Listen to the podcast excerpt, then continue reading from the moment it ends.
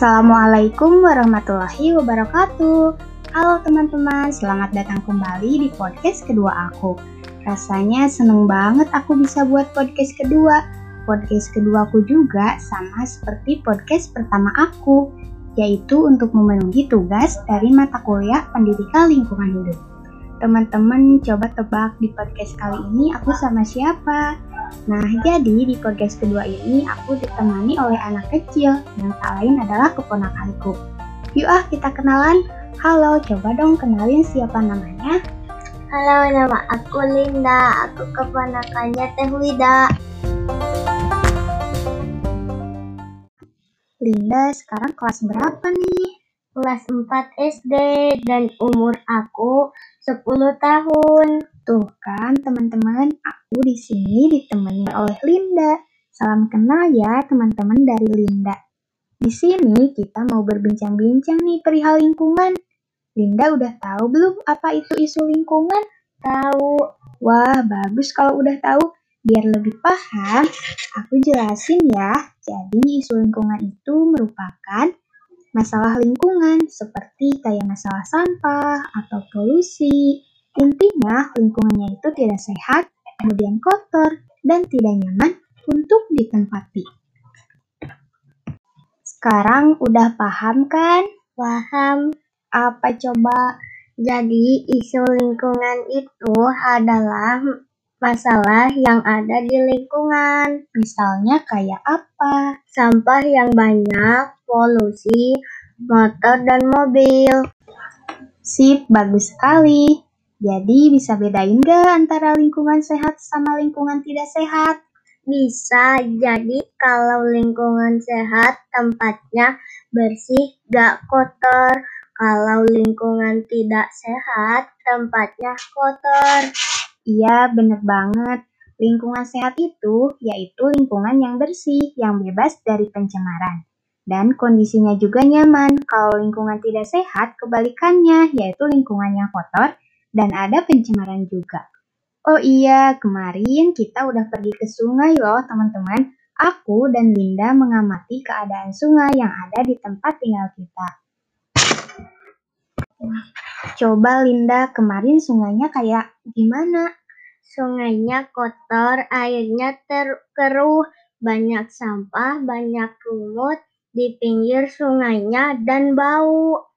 Wah, benar ya teman-teman, sungai di daerahku seperti itu.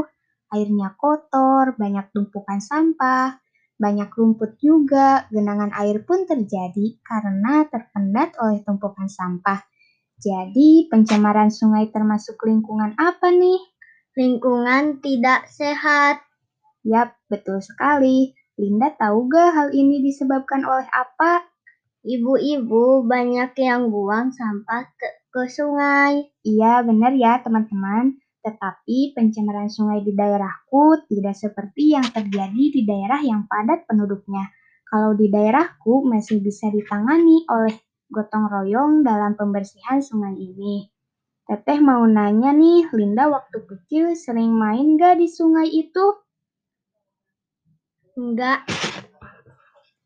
Iya emang, waktu aku kecil mah air sungainya bersih, gak ada sampah, jadi enak buat dipakai mandi.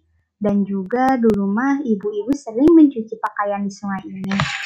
Oh, dulu mah airnya bersih. Iya, bersih, nyaman juga, nggak ada rumput-rumput, nggak kayak sekarang. Linda suka buang sampah ke sungai gak? Enggak, tapi kalau buang sampah ke tanah pernah. Nanti mah kalau udah jajan, jangan buang sampah sembarangan ya. Kan udah disediain tempat pembuangan sampah. Tadi kan udah dibahas kalau di lingkungan banyak sampah, nggak baik buat kesehatan. Dan nantinya jadi gak nyaman. Kasih tahu teman-teman Linda ya, jangan buang sampah sembarangan gitu. Nanti Linda jelasin akibatnya, kan tadi udah dikasih tahu. Jangan buang ke sungai gitu, karena akan mencemari air. Air itu kan merupakan salah satu kebutuhan kita. Kalau nggak ada air gimana? Ya pasti kita nggak bisa masak, nggak bisa mandi. Jadi kasih tahu ya biar air di sungai jernih lagi. Iya, siap. Sip, pinter ya. Linda kemarin lihat gak di sungai ada ikan? Ada, ada ikan di sungai, tapi kemarin juga ada ikan yang mati, tapi yang masih kecil. Nah iya, jadi bukan hanya kita sebagai manusia yang terganggu. Ekosistem yang ada di sungai pun ikut terganggu. Kasian kan ikan yang kecil pada mati. Linda udah tahu belum cara mengatasi masalahnya? Kalau dengan tidak membuang sampah ke sungai, bisa gak? Bisa dong. Nih ya, aku jelasin. Jadi, solusinya seperti tidak membuang sampah ke sungai. Terus, kalau misalnya mau buang sampah, harus dipilih dulu. Kan ada yang bisa didaur ulang, seperti botol-botol, kayak ale-ale, itu kan bisa dibuat kerajinan. Bagus loh kalau udah jadinya. Solusi lainnya bisa dengan gerakan gotong royong biar sungai gak banyak sampah dan ekosistem sungai pun tetap terjaga. Linda udah paham kan? Paham. Tuh teman-teman, Linda juga udah paham. Jadi stop yuk buang sampah ke sungai biar gak terjadi pencemaran air. Di sini ada pepatah. Air adalah sumber kehidupan, air yang bersih adalah sumber kesehatan. Mungkin segini dulu ya teman-teman perbincangannya, soalnya Linda mau main cenah. Teman-temannya udah nunggu. Ya udah, sampai ketemu lagi ya teman-teman di podcast ketiga aku. Dadah teman-teman. Dadah. Wassalamualaikum warahmatullahi wabarakatuh.